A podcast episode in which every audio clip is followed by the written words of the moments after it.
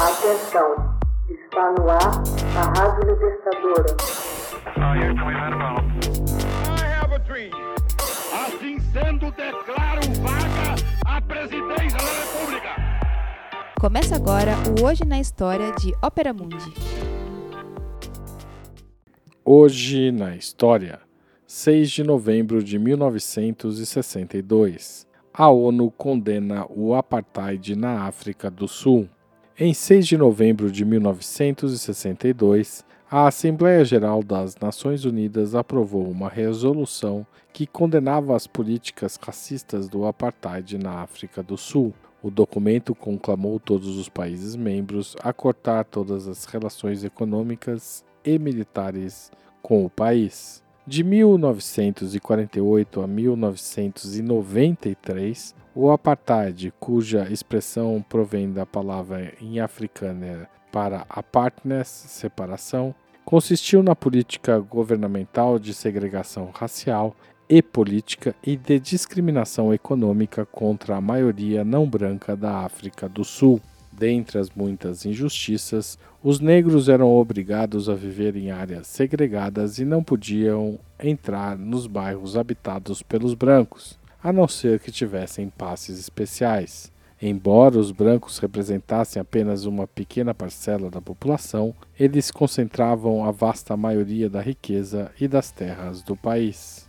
Após o massacre de Sharpeville perto de Johannesburgo em 1960, em que 69 negros foram mortos e mais de 180 ficaram feridos, o movimento internacional pelo fim do apartheid ganhou amplo apoio.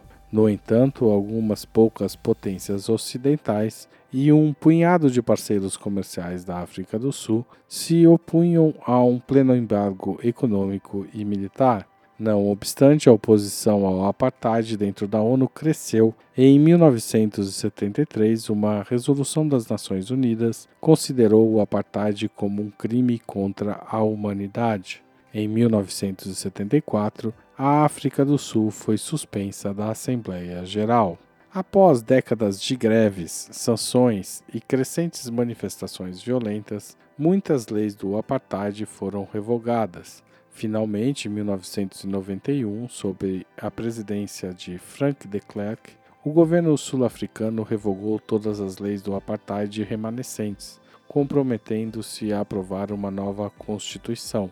Em 1993, um governo de transição multirracial e multipartidário foi constituído. No ano seguinte, a África do Sul levou a cabo as primeiras eleições gerais livres e justas.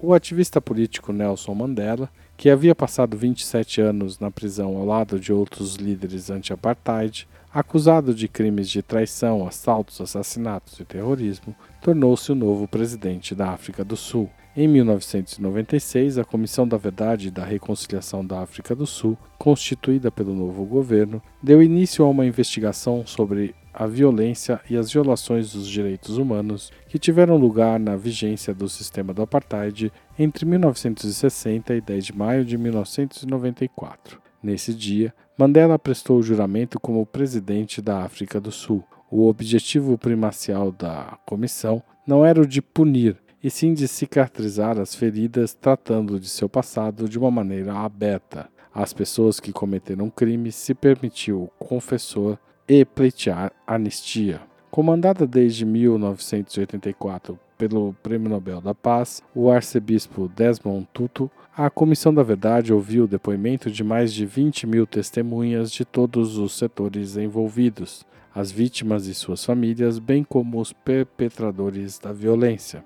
O relatório final foi publicado em 1998, condenando todas as grandes organizações partidárias, a exemplo do governo do Apartheid, além das forças anti-apartheid, como o Partido de Mandela, o Congresso Nacional Africano, por sua contribuição à violência.